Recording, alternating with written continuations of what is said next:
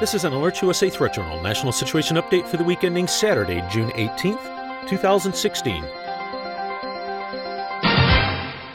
This week in security news, on seven occasions this week, Alert USA subscribers were notified via SMS messages to their mobile devices regarding terror attacks, as well as warnings from government officials and intelligence services of the high potential of more to come.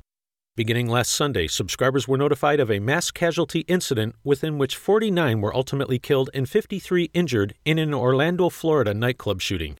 After a hostage standoff lasting about three hours, police made entry into the building with an armored vehicle and flashbangs, ultimately killing the shooter, Omar Mateen, age 29. Mateen, a first generation American born to Afghani parents who emigrated to the U.S., had previously been interviewed by the FBI on two separate occasions once in 2013 and again in 2014, but was determined to not be a threat. In the aftermath, it was reported that Mateen called 911 during his attack and pledged his allegiance to the Islamic State.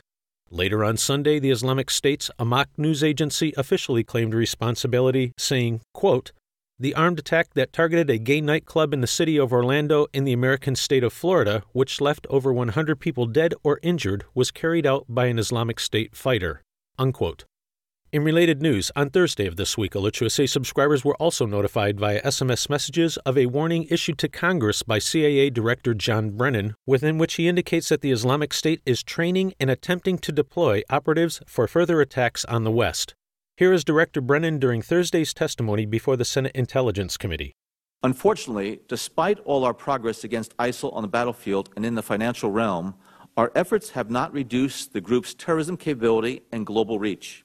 The resources needed for terrorism are very modest, and the group would have to suffer even heavier losses on territory, manpower, and money for its terrorist capacity to decline significantly. Moreover, the group's foreign branches and global networks can help preserve its capacity for terrorism regardless of events in Iraq and Syria.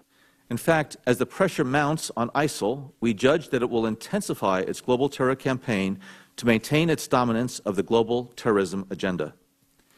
Since at least 2014, ISIL has been working to build an apparatus to direct and inspire attacks against its foreign enemies, resulting in hundreds of casualties. The most prominent examples are the attacks in Paris and Brussels, which we assess were directed by ISIL's leadership. We judge that ISIL is training and attempting to deploy operatives for further attacks. ISIL has a large cadre of Western fighters who could potentially serve as operatives for attacks in the West. And the group is probably exploring a variety of means for infiltrating operatives into the West, including in refugee flows, smuggling routes, and legitimate methods of travel. Furthermore, as we have seen in Orlando, San Bernardino, and elsewhere, ISIL is attempting to inspire attacks by sympathizers who have no direct links to the group. Last month, for example, a senior ISIL figure publicly urged the group's followers to conduct attacks in their home countries if they were unable to travel to Syria and Iraq. Also on Thursday, Alert USA subscribers were notified of a bulletin issued by the Department of Homeland Security which warns of the continuing threat of homegrown violent extremists in light of the Orlando attack and their potential to strike with little or no notice. Once again, Alert USA subscribers are urged to be mindful of several significant events underway this month. As we have previously reported, we are now in the midst of the Muslim holy month of Ramadan, which runs until July 5th. The Islamic State is calling for attacks on the United States and Europe during this period, within which sacrifice can be considered more valuable than that made at other times, so a call to martyrdom during Ramadan may hold special allure. In overseas news, Twice this week, Alert USA subscribers were also notified of warnings issued by European intelligence services indicating potential for coordinated attacks in France, Belgium, and the UK, with potential targets to include a shopping center, American fast food chains, and a police station. You can find more on these and other stories in this week's issue of the Threat Journal newsletter. If you are not already a subscriber, visit threatjournal.com and sign up today. The publication is free and will remain that way.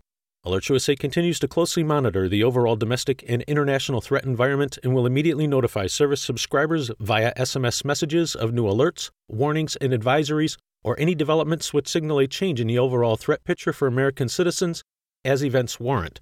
In travel security news, in addition to a standing U.S. government issued worldwide caution, a worldwide travel alert, and a new Europe wide travel alert, there are also more than three dozen additional alerts and warnings in effect for individual countries around the world specifically identified as posing significant risks for U.S. citizens. As always, if you are planning travel abroad, even to such common locations as the Caribbean, Mexico, or Europe, Alerts USA strongly recommends checking out the U.S. State Department's travel website for safety and security information about your destination. We also recommend visiting the equivalent websites of the Canadian, Australian, and British governments to see the travel guidance that those nations are providing to their citizens, as threats and assessments can and do vary. This has been an Alert USA Threat Journal National Situation Update for the week ending Saturday, June 18th, 2016.